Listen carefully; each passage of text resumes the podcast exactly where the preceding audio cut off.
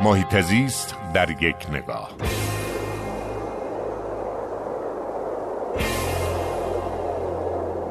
یه خبر خوش که وزارت ورزش جوانان اخیرا اعلام کرد تاسیس اولین مدرسه طبیعت در تهران در محل استادیوم آزادی است. خیلی این کار می‌تونه امیدبخش باشه می‌تونه مفید باشه.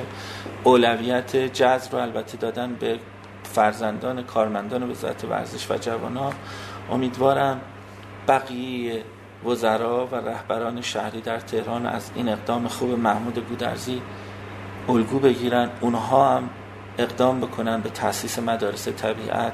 هیچ راه دیگری ما برای بهبود کیفیت زندگی نداریم مگر اینکه بتونیم نسلی رو پرورش بدیم که اون نسل نگاهش به مواهب طبیعیش مثل نگاهش به ارزش های غیر قابل معامله زندگیش باشه. از همینجا از محمود گودرزی از جناب دکتر احمدی معاونت آموزش وزارت ورزش و جوانان از دکتر رضا شجی مدیر پرکار دفتر محیط زیست و توسعه پایدار وزارت ورزش و جوانان که در این راه دارن با تمام قدرت تلاش می‌کنن قدردانی می‌کنن.